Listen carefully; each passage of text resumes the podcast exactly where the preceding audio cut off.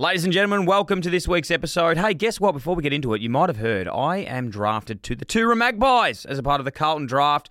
I'm going to be playing a game, dominating, kicking six, and then resetting at quarter time. For the first time in Carlton Draft history, one lucky Victorian women's community club will get the chance to draft the A F L W GOAT, Erin Phillips, to play as a wild card. How bloody good's that? If you want to enter this now to get her down to your football club, visit the carlton draft dot com dot a u. That's the carlton draft dot com dot a u. Kayo's got you covered this footy season with every game of every round live and ad break free during play. Wow, in the A F L this week there are some huge games. Collingwood versus Adelaide live with no ad breaks during play, exclusive in Victoria. Giants versus Bulldogs. Oh, I remember that game. I think it was twenty sixteen at Giants Stadium to get the Bulldogs into the grand final. I will never forget that one. Live with no ad breaks free during play, exclusive in Victoria. And Essendon versus North Melbourne. Geez, that's the old Ben McKay Cup. Exclusive to Fox Footy, available on Kayo. Don't forget those N B A playoffs. They are dominating at the moment. It is just getting bigger and better than ever. Watch every game of both Eastern and Western Conferences finals live with E S P N on Kayo. There's plenty of room for everyone, no matter what you want to watch. So get on board with Kayo, now also available on Hublot. Really excited about this week's episode with Denan Kemp. Denan is the founder of Bloke in a Bar. He's a former N R L player for the Brisbane Broncos turned media mogul with one of the biggest podcasts in Australia, Bloke in a Bar. As well as that, Bloke in a Bar Lager is now the official beer sponsor of the Dylan Friends podcast. Bloke Lager is a smooth, crisp, easy drinking lager, not too hoppy or fruity, made as a perfect beverage after a hard week of work to sit back and watch the footy. We chat about Denon's transition out of the game into new media and starting a thriving beer brand. I learn a heap from the way that he conducts himself. He's an absolute workhorse that learned to succeed, you have to go all in. It wasn't always smooth sailing and there were setbacks along the way, but after you listen to this chat, I'm sure there will be a fire lit in the belly. Definitely took a lot of lessons out of his story and I'm sure you will too. If you want to try a Bloke in a Bar, head to the website at w w w dot bloke in a bar dot com to find your local retailer. If there's nothing nearby, you can head to your local retailer and ask them to order in a Bloke in a Bar direct from A L M. Drink responsibly. Let's go. My name is Deborah, Dylan's mum. Welcome to the Dylan Friends podcast. In many ways, I've been waiting my whole life for this moment. Tears. Tears. Tears. Tears. Strength. I'm like, I run. She's like, yeah. Everyone runs. I'm like, but does everyone go to the Olympics? They're sitting there meditating, going, oh my God, I think I'm meditating. How good is this? I'm meditating. It's like, we had a Wu-Tang call. I was like, yo, Dylan, thanks for getting us in. Just love it. It's knuckle puck time. Yeah. It's like, it's like Don't forget to subscribe and leave a review. Denan Kemp, welcome to the Dylan Friends podcast, my friend. This has been a long time in the making. Absolutely fantastic to be here. We're in the Bloke in the Bar studios, which might I add is second to none, my friend. So thank, thank you so much for having me. Mate, it's uh, it's an honour to have you in here. And it's an honour to be sitting on the other side of the, the table. What's also strange is for many months I stalked you on the top podcast list. Um, and I kind of had a sense of knowing you before actually speaking to yeah. you. So I guess this must be how chicks feel when they get stalked on Instagram. You're yes. you're the chick in this scenario. Yes. And uh, might I might have been, it would have been hard for you and, and easy as well because when you sort of see the charts, Dylan Friends number one, mm. you, you're sort of going past it every day. Yeah, I to don't sort recall of... that happening, but um, it's like I love the fact that you're ambitious. That's, that's yeah, yeah, yeah. Right, we'll cover that to all be today. Fair, though, to be fair, currently number one on Spotify, Spotify is Dylan Friends. Number two is Bloke in a Bar. Spotify is my main one. I, okay. I shoot everyone out there these days because okay. it's it's actually a good topic in terms of podcasting, and I know a lot of podcasters listen to your show and mine, always asking advice. Mm. There's no right link to do. You know, I've tried Linktree, giving them three.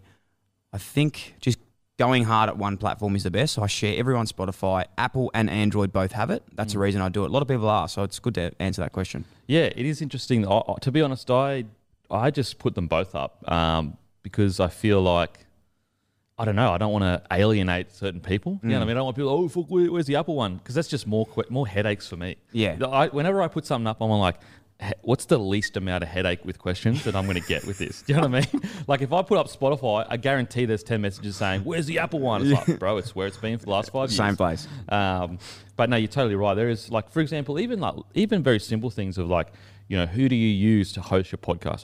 I I use Libsyn. I'm not sure if you use them. I use Wooshka. Wooshka, apparently yeah. they're really good as well, where you yeah. can like change ads, post, um, upload. So like there is um, there is a technical side that seems deep that isn't that deep. And I think that's like a hurdle for a lot of people that do want to get into podcasts. They think that they go to Libsyn, for example, and they're like, what the fuck is going on? Mm. And they just like give up or whatever. Yeah. Um, even the setup of all of it. I honestly reckon if you go on YouTube just for one day, you'll have it sorted, and then it's just repeating it. YouTube is like I I know you're a big man on YouTube. You love YouTube, but I come from the ilk of I was never a YouTube kid per se. You know how people grow up watching mm. YouTube, yep. and I know it's big in the U S, and kids these days absolutely love YouTube. If you have a question, type in how do I do this on YouTube. Crazy. There is like the most in-depth tutorials that mm. you could go to Harvard Uni mm. and they wouldn't teach it as well. one hundred percent. Anything you want. How to light a room. How to get the best audio. What's the best mic to use. You know, I started my vlog last week. What's the best camera? I watched probably sixteen hours worth of vlogging cameras. You want to ask me about vlogging cameras? Oh, no, I'll tell Everything. you. Sony Z V one, that's the best one. Yeah. Okay, David okay. Dobrik uses it. We got Yeah, we got S V one, two of them at, at my old studio. They're um, unbelievable. They're fantastic, and I found it on YouTube. Top ten. You just look up top ten two thousand twenty-one cameras. You yeah. get your answer. Done. Um, yeah. No, nah, YouTube is um, it's such a good place. Like I, I've, I've built computers from YouTube. My whole career is on YouTube pretty much in the sense of like from the get-go, that's all I did was like how to start a podcast. And then it was like what, how to hook a podcast audio interface up. Then it was like how do you edit? And it's all there. And the b- best thing about YouTube is you can pause it. Like a lecture, you're sitting there and it's just like, go. And you got to write down notes. And then you go back to that note and you're like, man, I didn't even know what that says. Whereas YouTube, you just pause it, you put it in practice, and then you keep going. And the good thing about YouTube even these days is they've even got it broken up. You can put the timestamps on know. it and you can learn each spe- like specific step. So, Skip. So good, bro. So good. Um, and I think that's why, man, we get along in our short friendship uh, is the fact that we come from that same milk. You know, we've had a, quite a similar story.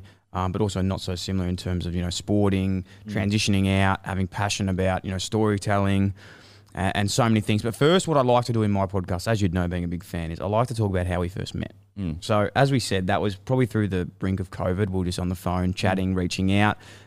I kid you not, and I said this to you, you emailed me, I reckon, I think it was either late, the last two days of the year or the first two days of the year mm. in twenty twenty, twenty twenty-one. And I was, I had in my notes... reach out to Denan Kemp and really? chat about that podcast. Like, because I was like, look, here's a guy doing the same thing I'm doing mm. in a different sport, in in a in a business that no one really knows what the fuck they're doing. Mm. But sort of you can learn off everyone. You know? I, I caught up with the Shameless Girls in Melbourne um, mid that year, and it's changed the way I look at it as well. Mm. And it's just so good that, and I think in Australia as well, we don't utilise each other enough. Mm. You know, you sometimes you look at people, you go, oh, fuck this guy, you know, he's a competitor. But it's mm. not. You're actually in the same yeah. um building. But in saying that, we reached out, we had a chat. Then I came up here a couple of weeks ago yep. um, for, you know, when we finally decided to, to to catch up, and it was it was a tough day for me.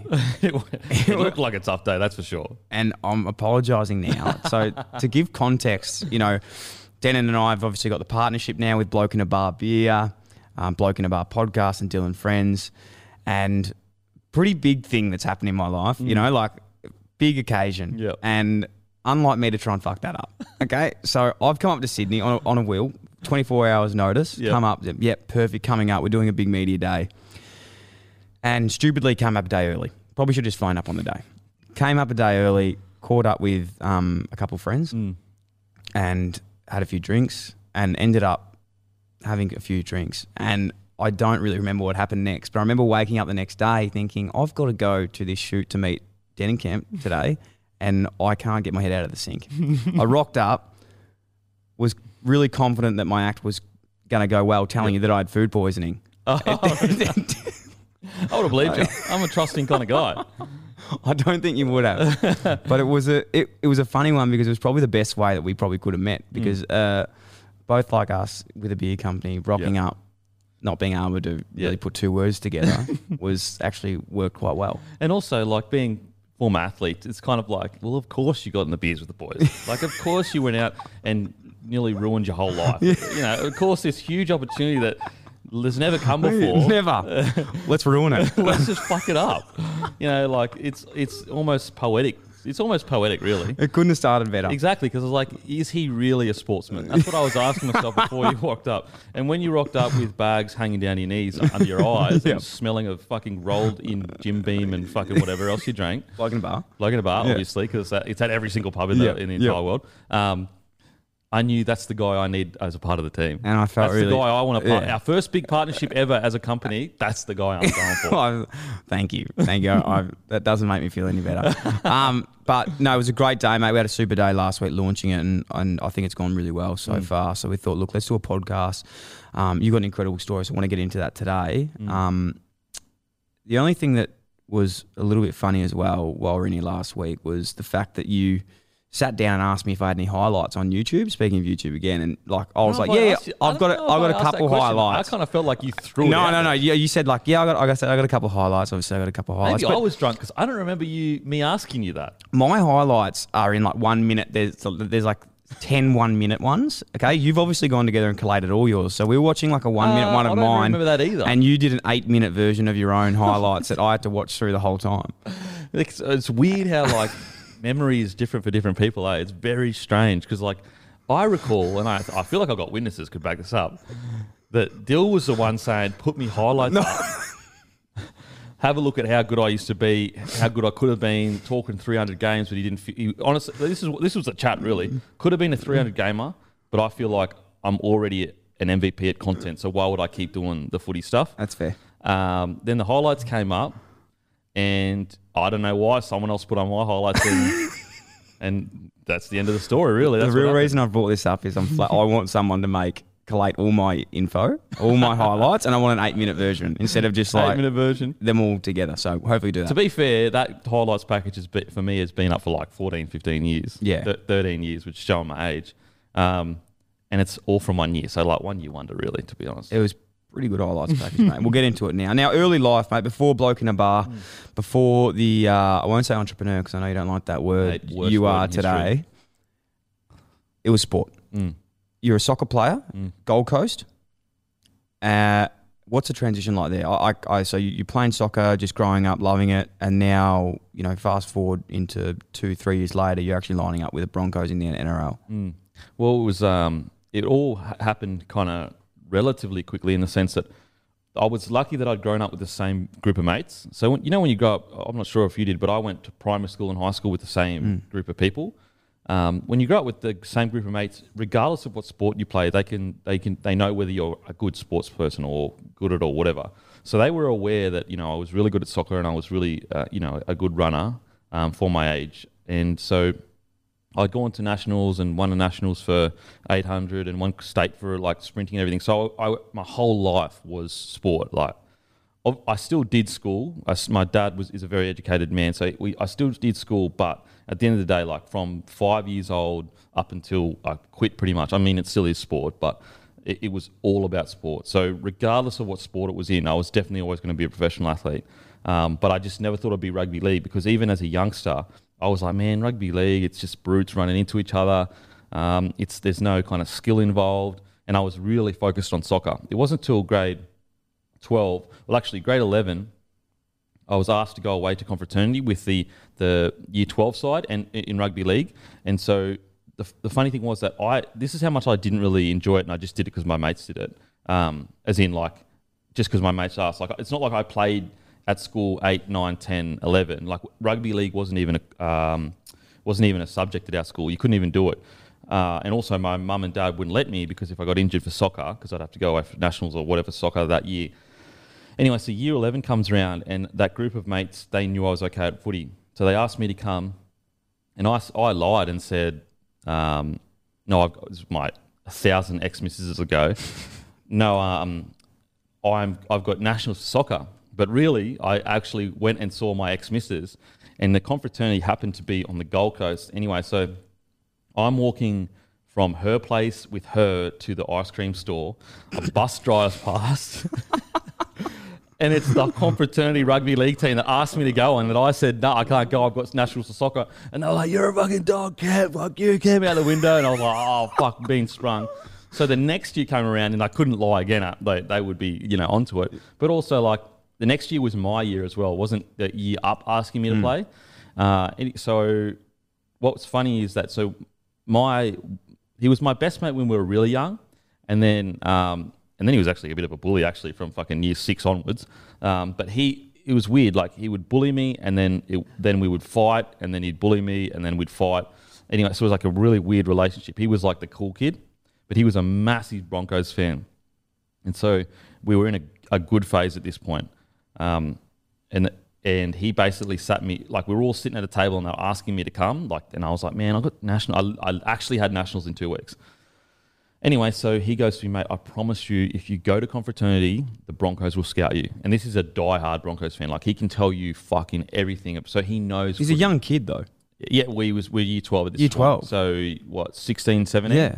And he goes, he goes, I promise you. And, and that's where a lot of our issues came from, is that he loves sport, but I was the one that was good at it. So mm. every time I'd go away for nationals, he'd come back, he'd get all the boys together to bully me. We'd punch on with him and a few of, of his friends. Then it would simmer down. That's why sometimes violence is the answer. Honestly, sometimes violence is the answer. Um, I tell you what, if my kid's getting bullied, I'm telling that guy, like, one hundred percent. Because like I used, I was always taught, turn the other cheek, be good, so good that eventually they'll be nice to you. Um, and so with him, I was always like, I'll just keep being nice, keep being nice. And it never worked until we punched on. And then that would like release the tension. Anyway, he said, um, if you go, I promise you, you will be signed by the Broncos, guarantee it. And I was like, oh man, I guess. And every single other mate around the table um, that was his crew, um, because I didn't really have a crew really, to be honest. It was, as I said, I got fucking bullied all through high school.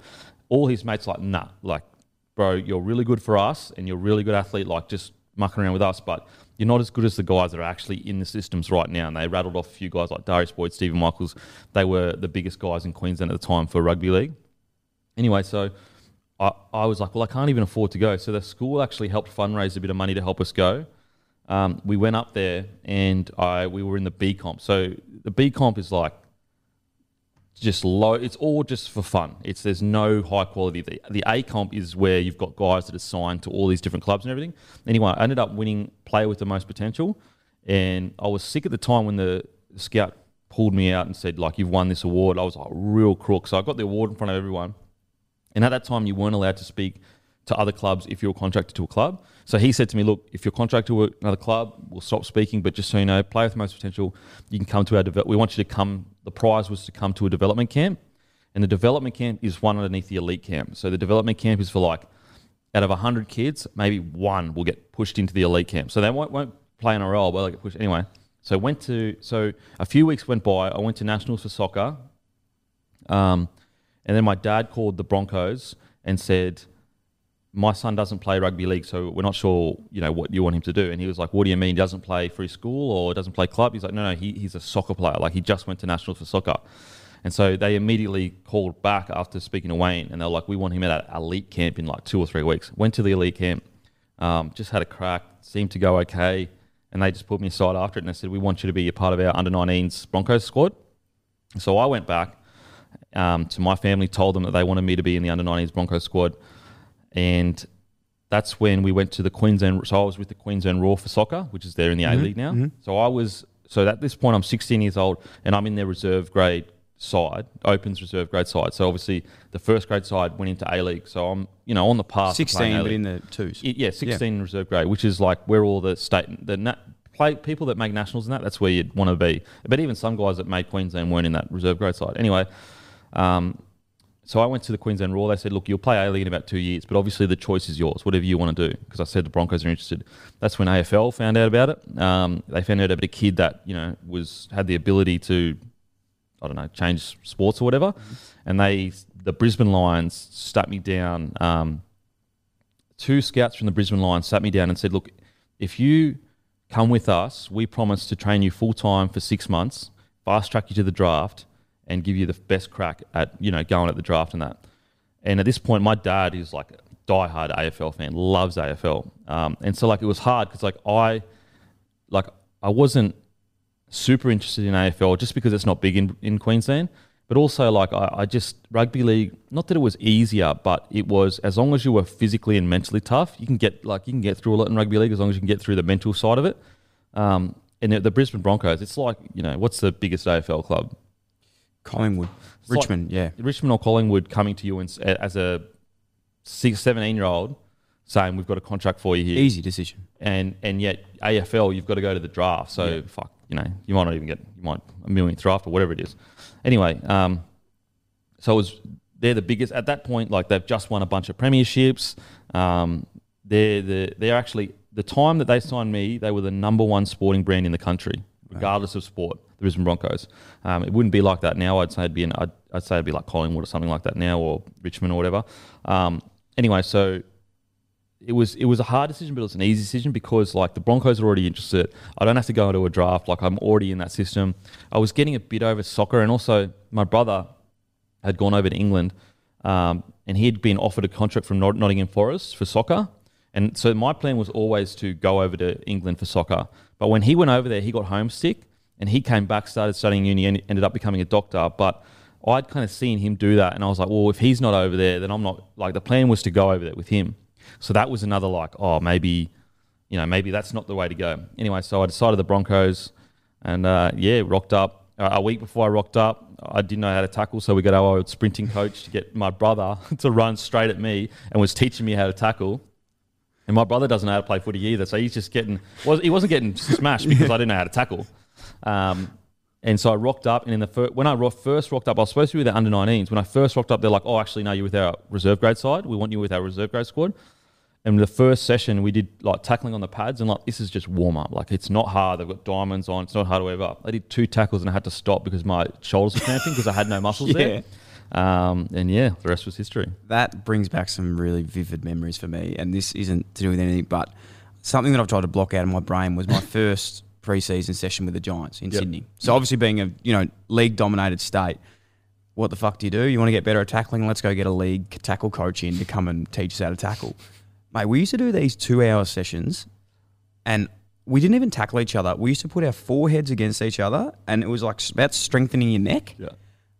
I got my, had migraines for six months. Like it was the worst thing I've ever done in my life. And then we'd get into the wrestling. Then we'd get into the, you know, sumo where you're pushing each other out yep. of the square. You're doing this wrestling. You're doing this stuff. It, mate, N R L um, league, sorry, tackling, if you're not brought up with that, I don't think you can really get used to it too quickly. No, it's it was – I just uh, – people always say like, oh, were you rattled? Were you this? Were you whatever? But, you know, that young naivety and confidence where you just you just think – you think you're invincible. Mm. And and it wasn't like, I, I'm sure there are some people when I was younger thought I was cocky, but I was never a guy that I was really, and I still am, I'm really confident in my own ability, but I feel like cockiness is when you're really confident in your own ability and you're bringing other someone else down. So yeah. it's like, it's like saying, I'm really fucking confident, I'm fucking better than you. I think like that's cockiness. Whereas confidence for me is like, I'm not sure what, what you are, but I'm fucking, I'm confident I can do what I can do kind of thing. And that's it's what also, like. One part I absolutely love about that, it's it's entitlement. Mm. And I spoke about this on a podcast with Chris Judd, who is one of the best players of all time. Mm. And he has a really interesting point on that, and it's so similar to that. And I've it's changed my whole opinion on this mm. because in Australia, you know, you don't want to be cocky because it's, you know, not the right thing to do. Yeah. It's it's seen as arrogant mm. and, and whatnot. But we we spoke about entitlement and how bad entitlement is, and you know people say, you know, these kids these days, these millennials, they're so entitled. They want things, they want it now, and mm. they want it. Ne- they want it right here. It's like, well, it's actually not a bad thing to be entitled if you've done the work Absolutely. and if you believe in yourself. Mm. Like, if you've done what you've done and you've put in the work, and you know if you've done this and you've built this whole company, you should be entitled because mm. you've actually put the work in to, to get to where you are. Absolutely, entitlement's only bad when you haven't done the work and you mm. want to be somewhere where you're not. Yeah. And I think it's it's where where the entitlement falls. Are you entitled before you have it, or entitled after you have it? That's a fine line, because you nearly you nearly need to be entitled to get to be entitled, yeah. if that makes sense. Yeah, like, absolutely, absolutely. Yeah. Um, Fake it till you make it, sort of thing. Yeah. Oh, you need that that kind of like that naive confidence. Mm. Like even with starting the company, you know, if I looked at all the stress I'd have to go through before it, it'd be a much harder first step. Whereas like you have that naivety, like I can do this, I can mm. do this. Um, but yeah, I, I do think there's a, a huge difference between um, working. Uh, we we used to call in rug, uh, rugby league earn the right, earn the right to say whatever you want to say, and that's why, like, for example, at the Broncos, we were like, it was one of the most toxic changing rooms ever in the sense of like, not toxic in a negative way, but we had so many of the best players in the country that. Even if you were a rookie that had killed it. Here's a perfect example. My debut, um, at the time, I ran for the most metres of the modern era of rugby league for a debutant. Um, scored a seventy-five metre try that was like the second or third best try of the year. So it was like a, one, a, one of the a great debut. The The first thing that they said to me when I walked off was, you won't be playing first grade next week, just so you know.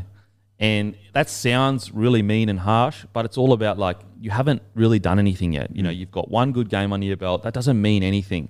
Um, and so it, it's similar to the, just because I played one good game doesn't mean I'm entitled to rock up, rock up the next week and get that position. And um, and yet a veteran can play a bad game, but he's in, if he's been playing for fucking two hundred games, he actually is entitled to that next game. Yeah. And so I feel like the entitlement, where it lands, is really important. If it lands at two hundred games, that's a little bit different. If it lands at fucking one or two games, I think um, that's an issue. But yeah, I, I'll, I've got no issue with someone being confident as anything.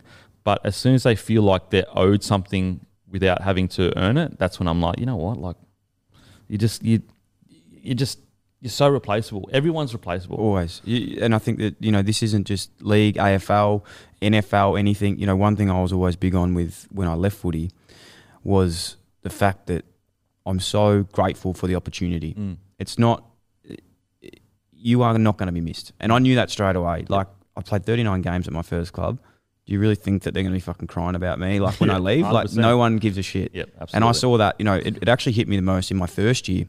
When, you know, you, it's your first year in a system, you're so used to the list and you're like, oh, God, this is there's going to be like us us forty-four forever, you know? Like, something fucking fantastic. Yeah. Cut nine blokes. You're like, oh, it's going to be so different next year. A week goes into the next year, you're like, who the fuck are those blokes? I don't yeah. remember them anymore. Yeah, like, it's, it's, it's – keeps, wheel keeps turning. Keeps turning, and I think that a lot of people, you know, we'll talk about transition later out of the game, but that's what I feel like in, in some sports, people leave sport and they think they're owed something. Mm.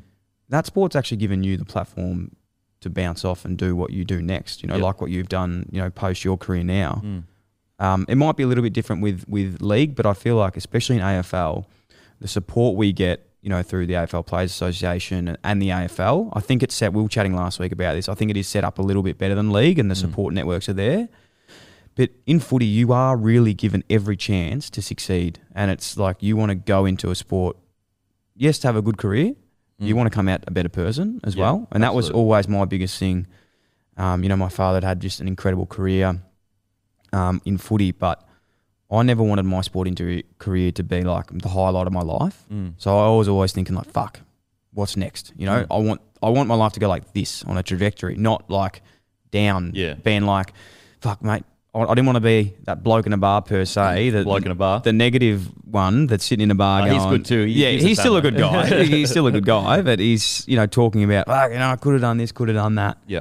That's not what I ever wanted to be. Mm. Um, what's your views on that? How, I suppose, look, fast forwarding your career, because we had, you know, we, we spoke that you, you were with the Broncos. Um, and I wanted to touch on this a little bit later because I feel like it comes into the story of lessons learnt mm. in footy. Um, how did you transition out of the game? If you can give us a bit of a recap of the next, you know, period of time to then when you finished, what was that like for you? Yeah, it was, um, it was kind of like I quit and that was it. Like I didn't, um, I'm, the thing is like, I'm sure if I reached out and asked for support, like there would have been support there. Mm. Um, and, but that's the tricky thing with these, these situations is that when your mental health isn't good, you're not going to reach out. Um, it's tough. You know, you can't expect, You can't expect these huge corporations to keep tabs on every single player that retires, and all they can really do is like set things up so if you need help, it's there. Like, it's it's a really tough one. Like, for, but there have been examples with footy where with rugby league where the, the game hasn't reached out to certain big profile people and just said, you know, there was a commentator that had been commentating for like twenty-seven years.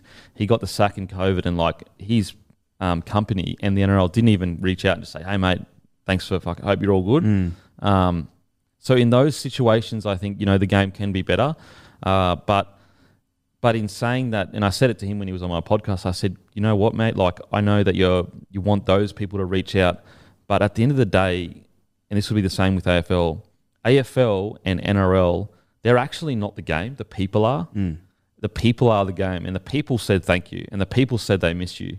And I think, um, sometimes we get caught up thinking that, especially the N R L, like, in my specific case, like N R L is incredible. It's what it's done for me in my life is inc- the opportunities I've been able to get.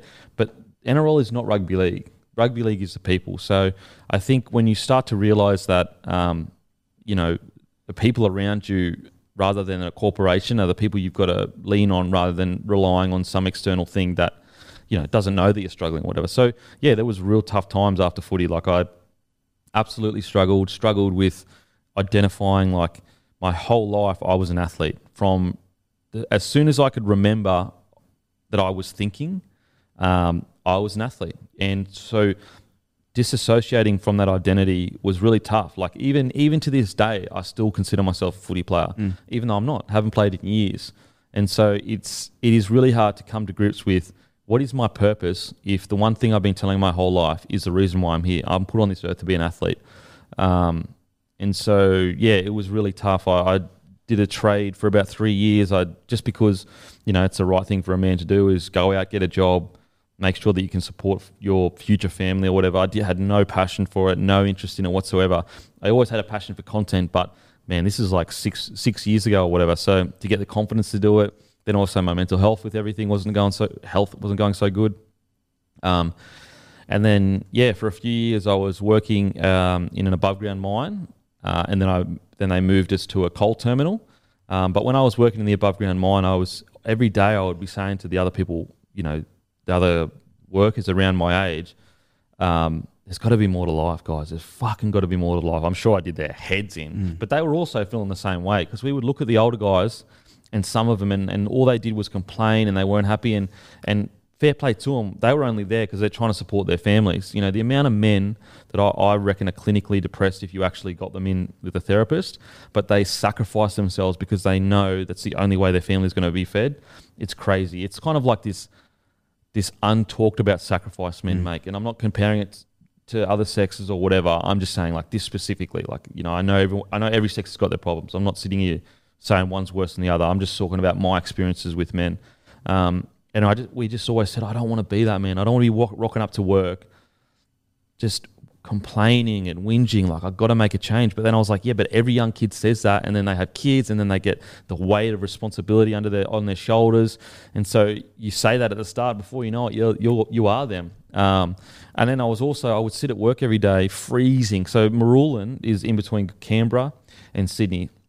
And because of the wind chill, like this could be wrong, might be an urban myth, but because of the wind chill, it's the coldest place in the country because it's like apparently on top of some fucking like whatever the, the um, ranges or whatever. Anyways, because of the wind chill, it's it's freezing, bro. Like, so we had to use to work in full balaclavas, like triple layered up, gloves, glasses, everything, hard hats.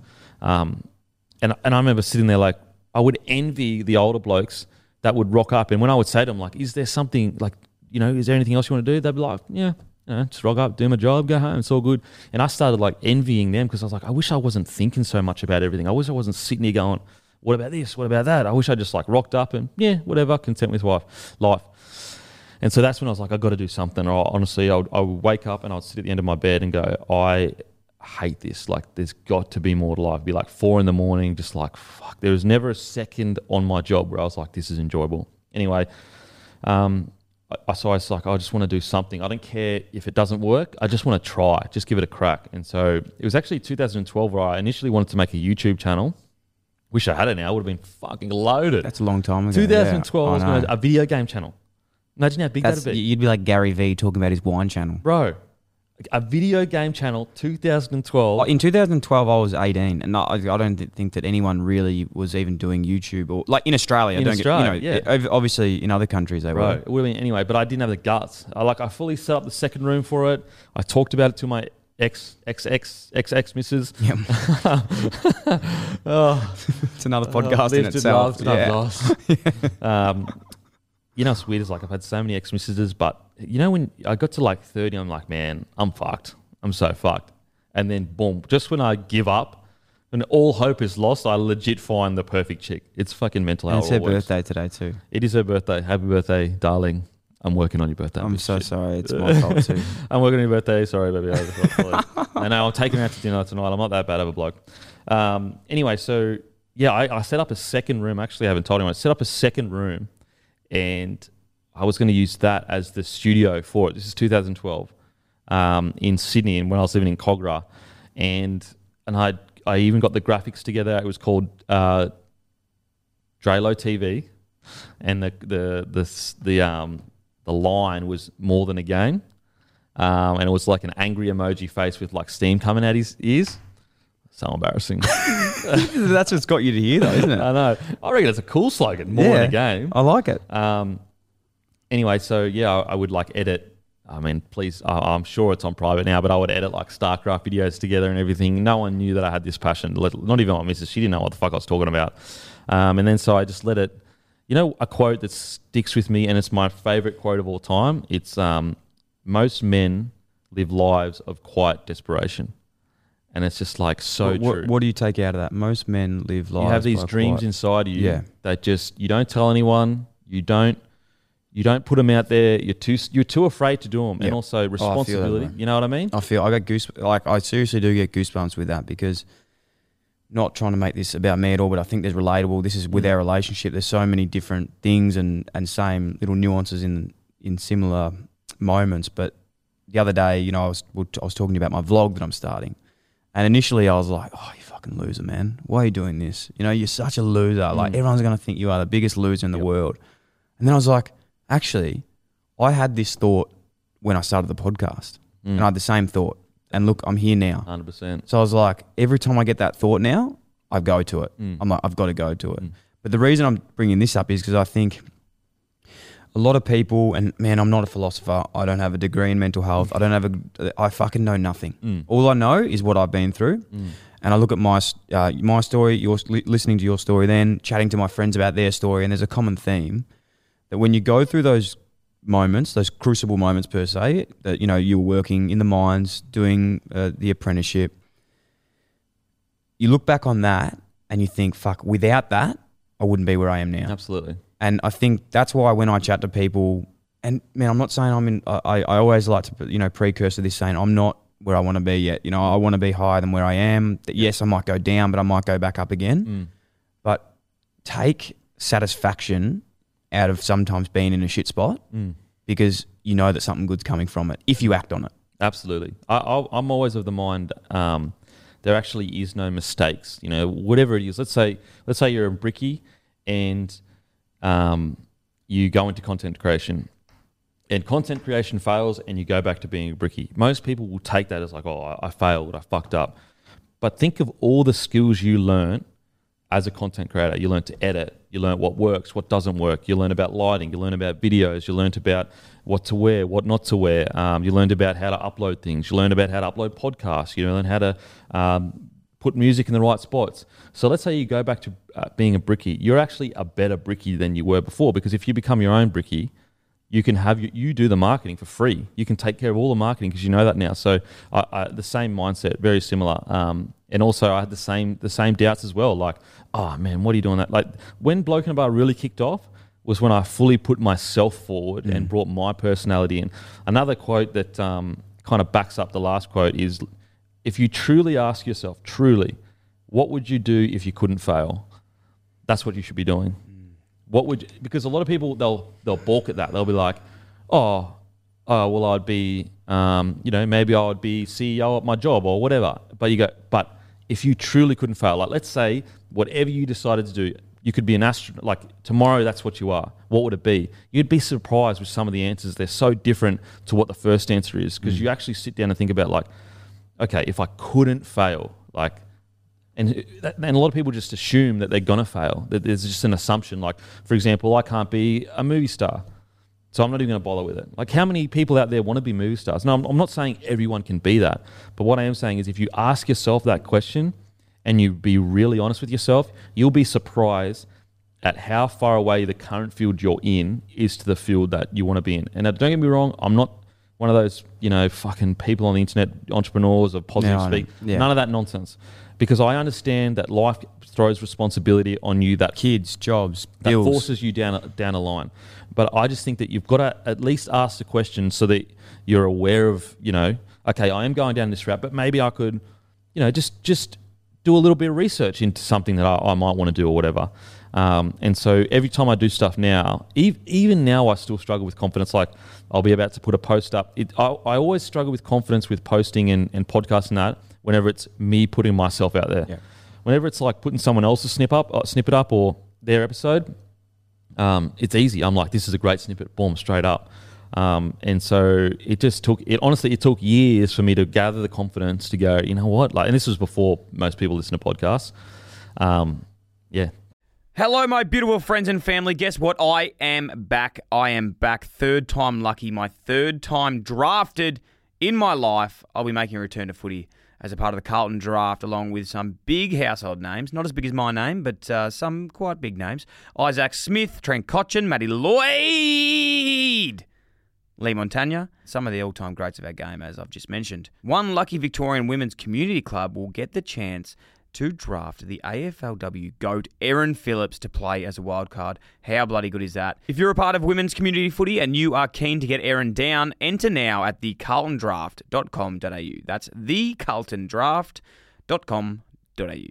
Kayo's got you covered this footy season with every game of every round live and ad break free during play. Wow, in the A F L this week, there are some huge games. Collingwood versus Adelaide, live with no ad breaks during play, exclusive in Victoria. Giants versus Bulldogs. Oh, I remember that game. I think it was twenty sixteen at Giants Stadium to get the Bulldogs into the grand final. I will never forget that one. Live with no ad breaks free during play, exclusive in Victoria. And Essendon versus North Melbourne. Geez, that's the old Ben McKay Cup.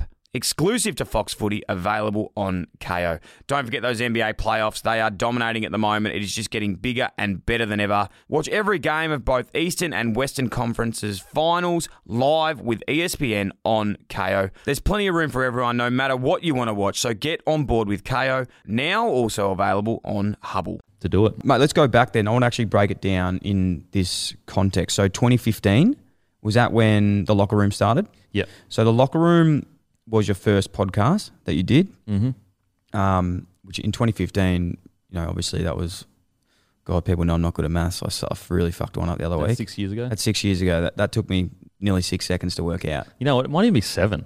Cause like oh, the, fuck. I don't yeah, know. let's just, we might have to edit this. Um, that took whatever time it was. Yeah.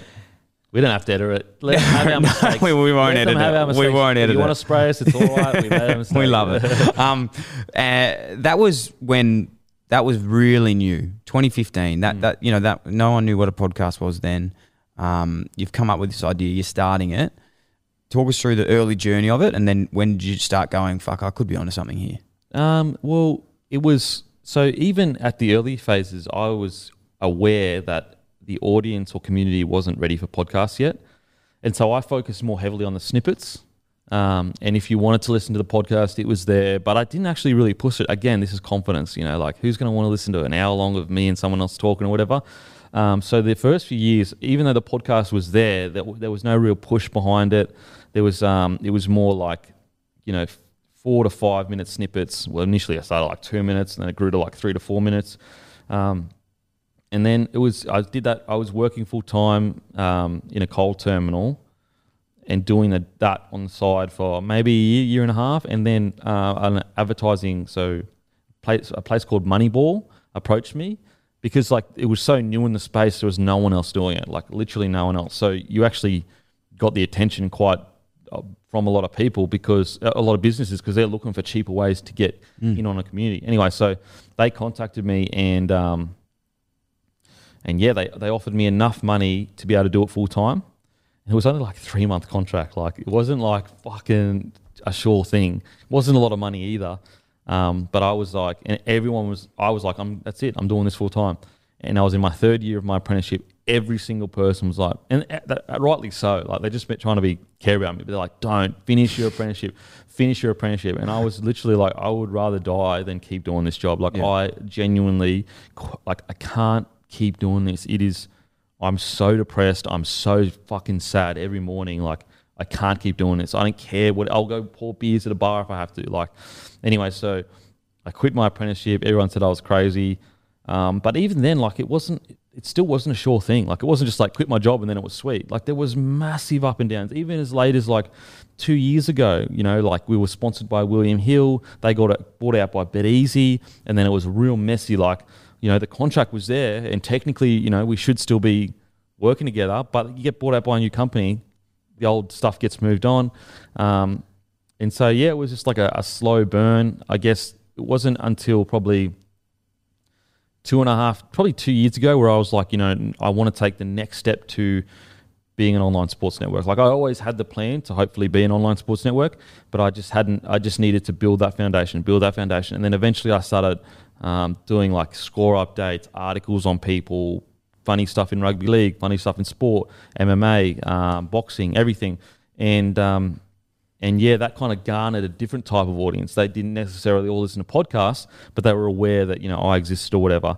It, it's really only been the last twelve and uh, probably sixteen months where I've actually really pushed the podcast because I've felt um, that the community's ready for it. Like people know what podcasts now. It's still tiny compared to what it's going to be, but I just feel like it's a lot more mainstream now. So, you know, you've got to decide, where do you put your hours? Do you put it in short, sharp content that a lot of people understand, or do you put it in the longer form content, um, or do you split it between the two? So for a few years, it was in the short, sharp content. Um, now, and then for then for the last, you know, sixteen months, it's been short, sharp content, but also podcast. Um, and now we've I've obviously got help, so that, that helps me with the longer form stuff. One thing I picked up on that I love that you said then about when you're working and you're nearly finishing your um, apprenticeship, mm. be like, fuck this, I can't do it anymore. I've mm. got to quit. And you quit. One thing I think that I've learned through this whole period, now when I finished footy, I didn't choose to quit, okay? It wasn't my decision, got sacked. Mm. But it was, I was going to anyway, if mm. that didn't happen, okay? I wasn't going to retire, I was going to quit. Um, just because I was like, this isn't for me anymore, I'm so fucking unhappy. Mm. You know, even in a sport like that, I was like, I just can't do this, it's not me. Mm. But I think a, a big thing with some people as well sometimes, and again, we're not trying to give life lessons, but sometimes you have to put yourself under that pressure, mm. you know, of like not having something. Absolutely. And you would have been like, fuck, I'm all in now. Yeah, absolutely. Like I actually can't not fuck up. Like, yep. And it was the same thing for me when I finished. I was, I went into doing radio and I was learning that and I was like, this is shit. Like I really hated it. Like mm. I was really, really done, but I was yep. like, I can't quit yet because I need to do this. And I was like, you know what? I'm living at home with my uh, missus' parents. Mm. My bills are at a minimum. I've cut down everything. You know, I sold my, you know, my car. I got rid of my car, got rid of everything. So I had no loans. Mm. So I was like, no matter what, I knew what I had to get by a month. Mm. And I was like, I'm going to go fucking just do this yep. because I need to. So there is ways, you know, I'm not saying if you've got three kids, you can do it, but yeah. it is one of those things. You put yourself under the pressure to get to where you are. And that's mm. why you've probably done what you've done. Yeah, I, and I also think that sporting confidence that you get from playing sport your whole life of like just having a crack, yeah. just just fucking take that step. Um, I think that also you've got to you've got to be honest with yourself of, you know, if you're young and you don't have kids, you should be trying anything you can. You know, like try anything you can. Just ha- just have a crack. Just just because you've got the ability to do it. That's where I, I feel not sorry because obviously they got kids. It's a beautiful life or whatever, but it. Decisions become much harder when you have a, a wife and children or whatever, or a husband and children, to make these calls. So like if you are thinking about doing X or Y, um, do exactly what you did. Sit down and be like, okay, get all rid of your, all your loans if you can, and just just have a crack. Like just you'd be surprised at how much opportunity is out there if you just put yourself in the position to do it. So mate, you've ticked the locker room, you've built up the community at Bloke in a Bar, which mm. is... Talk us through how big that is just at the moment. You've got the Facebook page, you've got the podcast. Like it's it's a big network. Yeah, so I think we've got about one hundred eighty-five thousand followers on the Facebook page, um, about one hundred fifty-four thousand followers on Instagram. Um, and then with the uh, with the podcast, we get about three hundred ten thousand downloads a month. Um, how many episodes do you do a week? Two, two a week, but that's just gone up to... Um, Two a week, but that's just gone up to like, you know, four or five. But we were, the the last month where it was two a week was two hundred, three hundred, about three hundred ten thousand downloads. Um, obviously, it's going to increase dramatically, mm. you know, with these because we sure. we've got the f- uh, the beers and footy, which is us watching footy. Um, then we've got the locker room where I sit down with a guest. Then we've got a preview and review. So basically, like we'll move into the territory of a network. Like if you, you can just come to us and you get all your footy content, obviously people will consume. But that's another thing. It's like I used to think, oh man, I can only put out one podcast a week. Now people are like, mate, need more. Like I've got, the, you know, I want to sit through. I want to have something each day to be able to sit through while I go to the gym or whatever. Um, and so yeah, it's just going to be so interesting to see where yourself and, and, and I go over the next, you know, it's, it's just the beginning, bro. Imagine in ten years, you know, mm. fuck. It's weird, man. It's it's it's awesome to think, and it's such a it just, and that's why I love working with you because it's just like you get that motivation and mm. just sort of the it just spurs me on to go even harder with it yeah. because the things that you're doing that I'm just learning from so much, like your, your beers and footy, and you know, we look at, we always talk about people from the U S, you know, like these Barstool Sports, mm. you know, Dave Portnoy and, yep. and these guys that have just been, you know, killing content mm. um, worldwide. One thing that is evident as well with, with your story, and it's a little bit different to where it's out in Victoria, is this sort of, I don't want to say, I don't want to say divide, but it's something that's different between uh, commercial media and podcasting media in the N R L. Mm. And it's it's almost like, from an outside perspective, it's like this loyalty to look after you, you know, your mate sort of thing, but also because of commercial media looks to sort of maybe report the bad stories of players. Like mm. it's getting to the stage now where a lot of players are actually, instead of doing the the, the feature with the Channel seven or the mm. feature with the Herald Sun or whatever it's called up here, they are actually coming to, you know, podcasting and stuff. Mm. And I'm starting to find that now with players too. They're saying, hey, like, I've got a story, mate. I want to come tell it to you rather than someone else. Yep. No, absolutely. I think it's a, a worldwide kind of thing. I just think that, you know, the problem is with mainstream media is eighty-five percent or ninety, whatever the percentage is, is just normal people trying to do their best. You know, it's just that it's that negative ten percent where, you know, one day they're your best mate, the next day they're writing a shocking article that they know is not true or half true. They take a half truth and do this, that. And I just think that a lot of people are, um, especially players, they just want to get the power back. You know, mm. for so many years, the power has been out of their hands as to who they are portrayed as a person.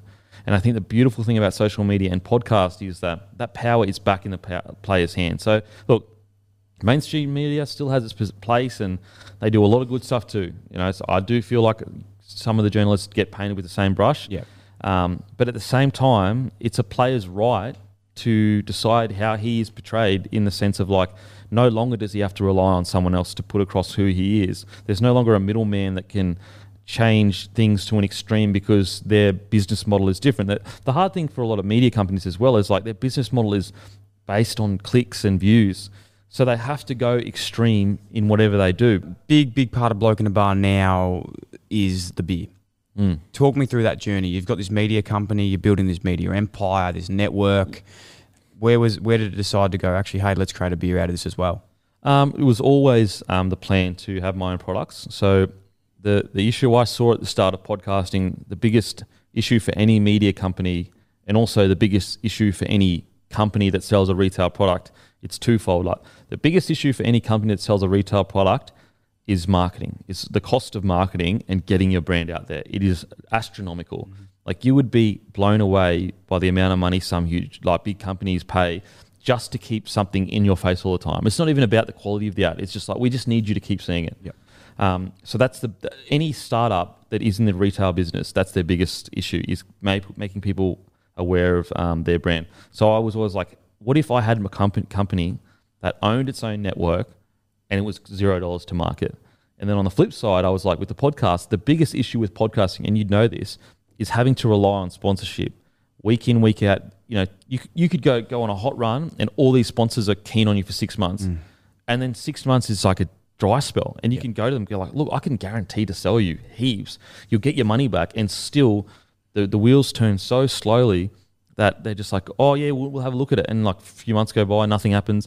And so you're aware that like, getting sponsors on podcast is still extremely tough. And not only that, but the, these media networks now as well, like podcasting platforms, they're taking fifty percent. Mm.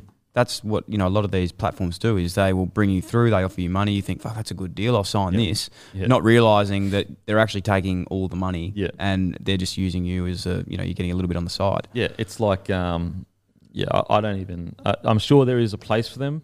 Um, but if I any advice to podcasters coming through, like, take care of your own stuff. You don't, you're going to get better deals going to businesses yourself because they're going to see you as a person. Um, you know, yeah, you're just not going to. So, so the biggest issue with podcasting is is the the money. You know, like getting a regular income for a twelve month period. That that's a. You ask any podcaster. When I started, I was like, look, if you can pay me eighty k a year, guarantee it each year, I would be content for the rest of my life to do this. And, that's, and, and you know, the, the beautiful thing is we've managed to exceed that with the beer, and that's great. But if someone said to me, and I'm sure you're the same, like if someone said to me, eighty k a year guarantee for the next fifty years, um, and you get to do this podcast, I would be like, life, mate. Happy, man. Happy as fucking anything. I get to do something I have a huge passion for. I don't. I'm not a person that needs, like, I don't even like. I lend my car to my employee. I fucking ride those Lime bikes on the side of the road. Like, so I'm not a guy that, you know, gets a lot of enjoyment out of materialistic things. What I do get a lot of enjoyment out is seeing a positive change in the sporting community. Um, anyway, so I always thought, like, I never want to have to rely on sponsors. So if I have my own products, then and they're selling well, I kill two birds with one stone. Mm. And so that's where the, the beer came in. I was like, what would be the perfect perfect thing for the demographic that listens to our... The, be- the beautiful thing about what we've got set up is we had the, the customers before the product. The product, yeah. So we can create the product for the customer. Um, and also, like, our tail of marketing, it can go... We, we have no end. It's zero dollars, essentially. Um, whereas a lot of the beer companies, like, eventually, the, let's say they have a seventy million dollars spend. At the end of that seventy million dollars spend, whatever people they've retained, that's what they got. That's okay. So let's say seventy million dollars bought one hundred million dollars worth of customers spending wise or whatever. But then also, how do you keep them long term? You know, you've got to keep spending money eventually um, to keep them. So it's just this like never ending cycle of spending money to, to get customers. Whereas if you've got your own community that you're trying to build and give something good to, um, you keep them with the quality content, you know? So that was kind of the, the brains behind uh, the, the beer. And the process of this, like I wouldn't have, you know, I'm not just saying this and, and, you know, before we partnered up, it was one of my biggest things, you know, we're saying we want to get a Dylan Friends beer with Bloke Lager. I was like, well, fuck, I've got to try these because yep. I, I do like drinking beer. Mm. It is, I'm not just saying this because it is a partnership, but they are a beautiful drop, mate. Yeah. It, how it, how it, did you, like, what's the process of doing something like this? So we got one of the best young brewers in the country. He speaks at Gab's festivals. He's the head brewer at a certain brewery that's, you know, really well respected, um, and was blind taste testing. So he came with the initial recipe, like just small brew. And we got all its competitors and we got five blokes and two chicks or, or one um, girl, woman. And we poured out a beer each time in front of them. They didn't know what it was. They would sip it. They would write what they thought out of ten and then comments, smooth, crisp, bitter, um, fruity, whatever. And so we just kept, like, we would get our results initially and then we would take it back, we'd change the recipe, bring it back, see if it got better. Take, and we did that four times. And even the last time, before I'd even put it in front of them, I sipped it and I was like, that's it.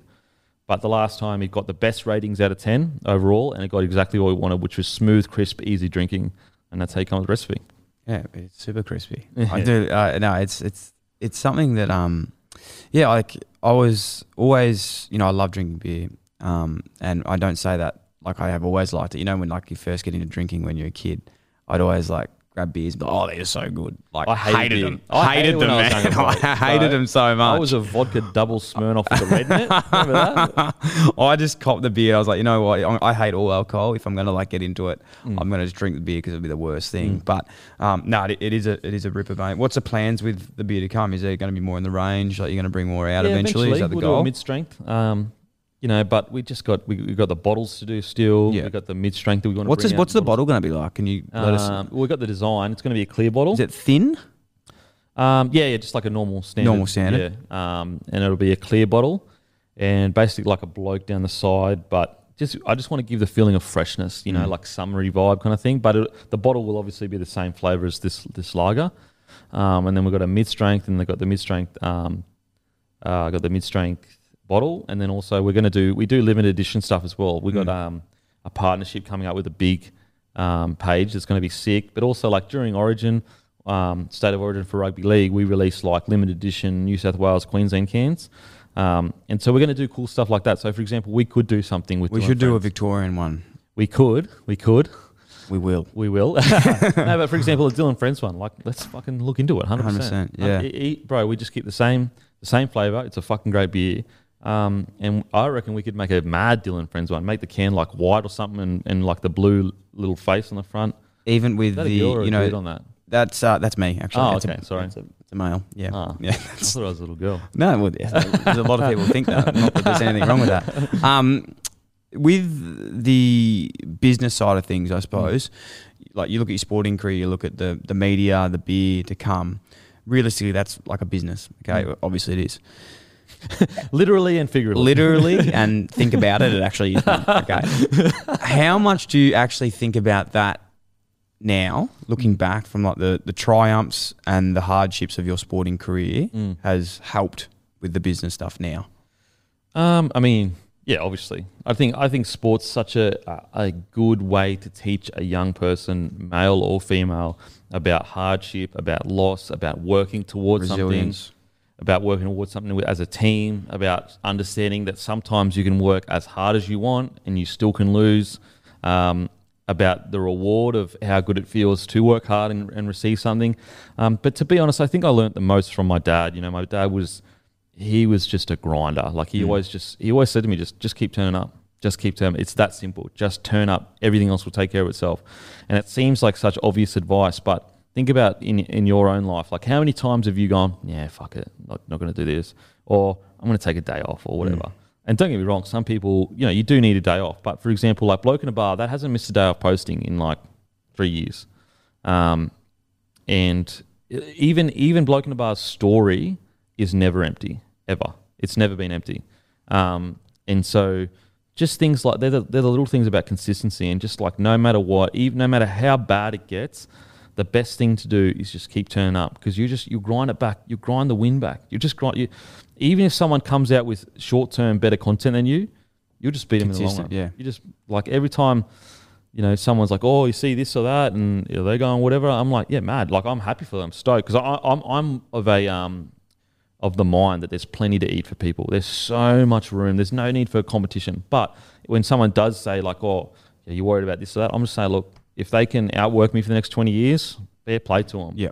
Um, but I'm going to be here for the next ten, twenty years working, unless I fucking ride off into the sunset and turn into like a hermit or something.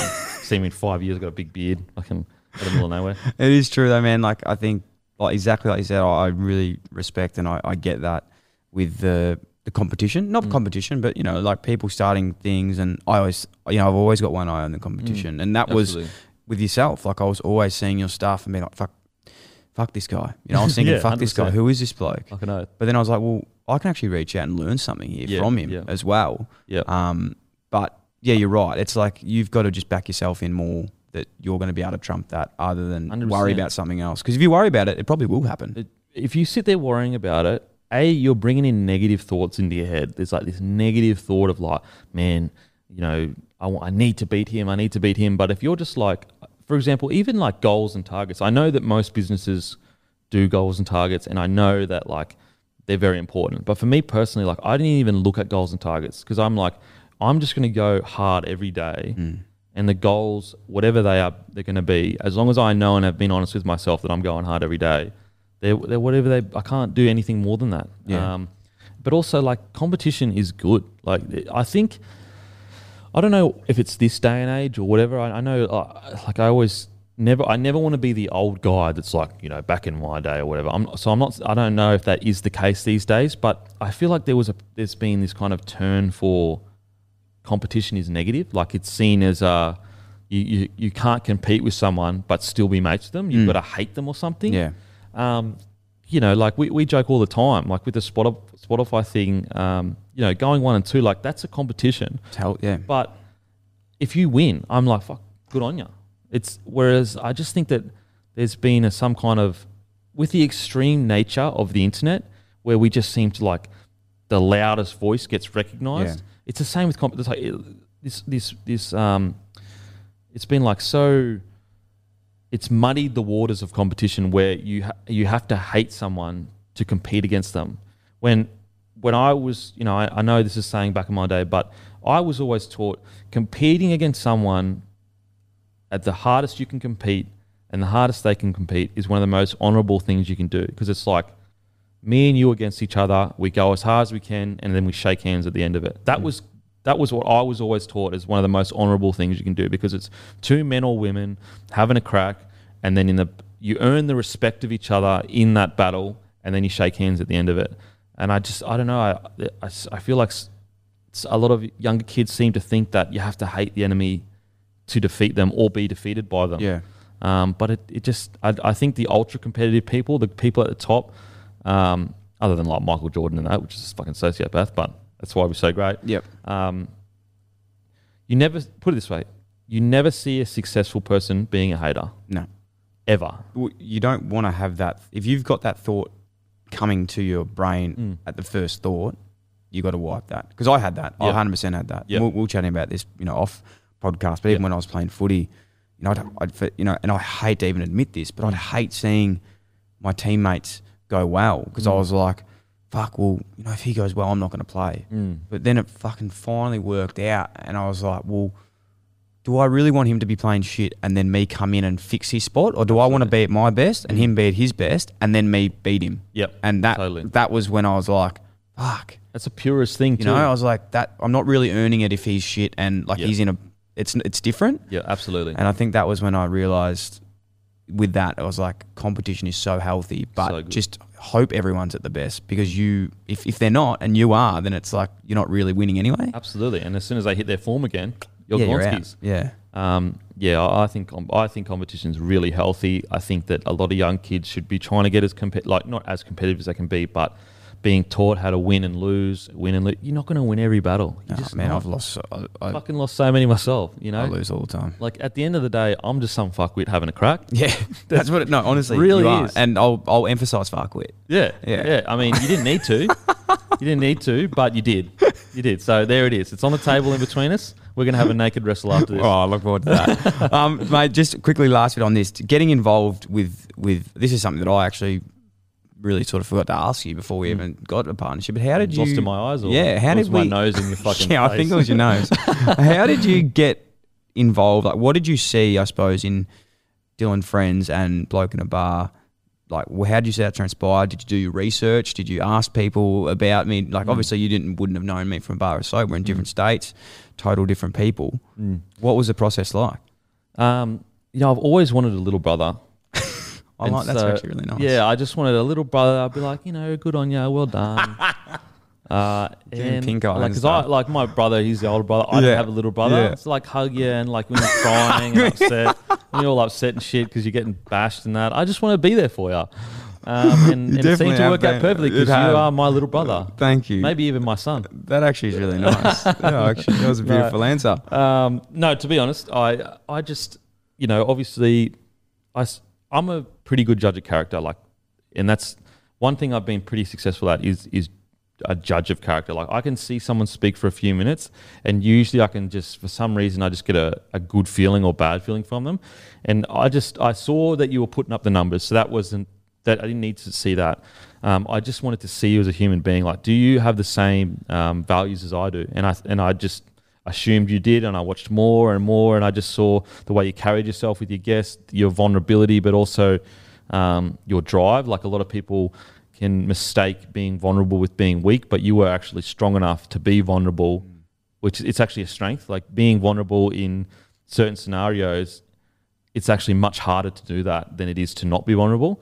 Um, and I, I loved the fact that you were you had this really good work ethic and crazy drive, but you were also, you had these principles of based around positivity, you know, honest, be a good bloke, try to get good messages out there, try to help other people, um, help the community. And I just...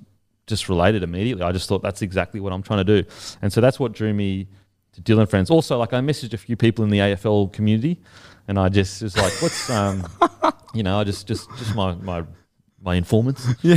like two or three of them. Um, but yeah, and they all come back with positive things. So honestly, it was just, I saw that you were a good person, really. That's, that's the, the mate, if you could have the same numbers and if you're a shit bloke, um, you know, there were certain, They were, like we didn't just look in A F L, or not we, I didn't just look in A F L, I looked in other areas, and there were certain people that you could argue had bigger this or that. Um, but with you, I just looked at someone that's like a good person and I want to be a part of my brand because I'm looking to build, I'm looking to change the sporting community in Australia, period, for the better, long term. Um, and I think you're the man that can do that. I appreciate it, man. And I, and I echo the exact uh, back to you, my friend. You've, you, We've got a similar story, same passion. We're passionate about talent, you know, storytelling, mm. getting the best out of people, um, listening, you know, you're empathetic, but also you love having fun. And that was a big thing. You know, I, I think that I'm still so early in my journey, but sometimes I'm like, I don't want to focus so much on this, but I still want people to know like, hey, at the end of the day, let's fucking have some fun. Absolutely. Because like you've got to have fun, man. Like, you know, we can talk, and I love talking about positive messages, but at the end of the day, like, you can talk about everything, but if you don't go out and have fun, that's, you're not going to be using anything. Yeah, and absolutely. And I think that's why I love our partnership with, you know, with the beer, with the the same network, the storytelling, the podcast and the vodcast and the live streaming. Um, you're just a fucking go-getter. Mm. You are seriously a go-getter. If someone said to me, what's Denan Kemp like? I'd be like, Denan Kemp is the sort of guy that, like, wakes up and he's like, has an idea and he just fucking does it. Mm. And that's, like, what I want to be. Mm. So, um, mate, I'm so excited for what's next for us. Hope you've enjoyed coming on the podcast. Mate, as a guest. Best podcast of my life. Thank you. You might be better than me. Might. I am. Maybe. Well done, my friend. No, honestly, it's it's been it's been a pleasure, and I seriously, like, for ninety percent of that, forgot we were even um I know on the show. I I've tell got, you what, um, I don't want to break the news, but we're going to do something together. We'll we do are. a podcast together. We've yeah, already got the idea. We have. We're not telling it though yet. No, no, no. no. You know what? We could, because I don't think anyone could do it. Anyway. No, but uh, it's a fucking great idea. Yeah, it is. Let's let's let's fully form it. Yeah, and then and then um. release it to the people, I reckon. Last question for the pod. What's next for Denan Kemp, Bloke in a Bar? Um, basically, you know, I, I want, obviously your A F L, you know, I, I do a bit of rugby league, but I want to, it, with our partnership, I want to give you the resources to be as big as you can be. And I want you, because I believe that you're going to positively impact A F L. Um, and so in twelve months' time, I want us both to be seen as, not the fi- as as big players in the game when it comes to sporting content, um, in, in both of our respective sports. I know you're going to lean heavily into a lot of sports, mm. um, but yeah, for t- the, in the next twelve months, I want people to look at Bloke in a Bar the same way they look at Fox Sports as a network, and not necessarily, we don't do the same kind of content. We have a different kind of, I guess, thesis around what we're going to do.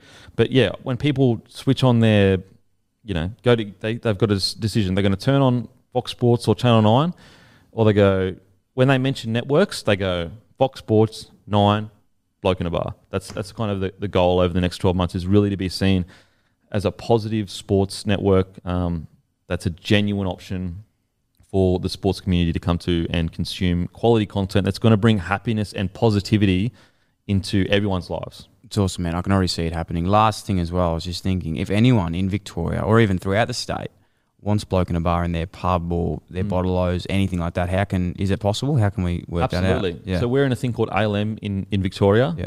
Uh, we also, you could do it um, straight through Dennis at bloke in a bar dot com. So if oh, you not just, Dennis. Yeah. Not Dennis. He's uh, he's the guy. He's the guy you speak to, my employee. Um, he's a character. Dennis he's said a, that you're he's you're his employee. He, did he say that? Yeah. That's something Dennis would say. It would be wrong, but that's what he said. Um, just like you said, you were a better podcaster. You know, yeah, people okay, say yeah. stupid shit. Yep, yep. Um, um, so Dennis at bloke in a bar dot com, email him and he can sort out you getting um, Bloke in a Bar, either a keg or cases to your um, bottle shop. But, you know, as you know, you being based in Victoria, we're, we're really big Queensland, New South Wales, and we're going to make a big push into Victoria. So get the beer on board, because it's a quality beer. It is, man. Thanks so much. Boom. If that wasn't enough for you and you want even more, you're in luck. Dylan Friends is now on Patreon. Dylan Best Friends, an exclusive loyalty subscription featuring the debrief podcast of each episode and bonus Q and A's from Patreon members like this. Denan, is it true you think you could have played A F L? Yeah, I think I could have. Where would you have played? My dad said I'd be a good midfielder.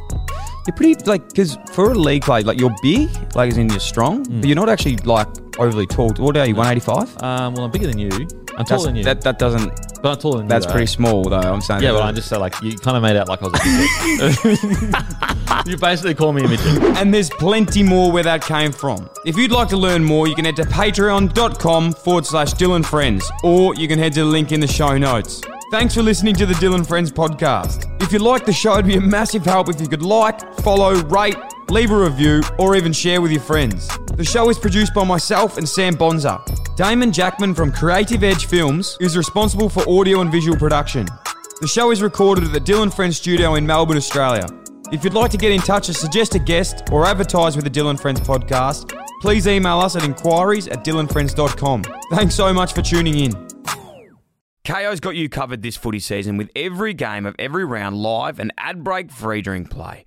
Wow, in the A F L this week there are some huge games. Collingwood versus Adelaide live with no ad breaks during play, exclusive in Victoria. Giants versus Bulldogs.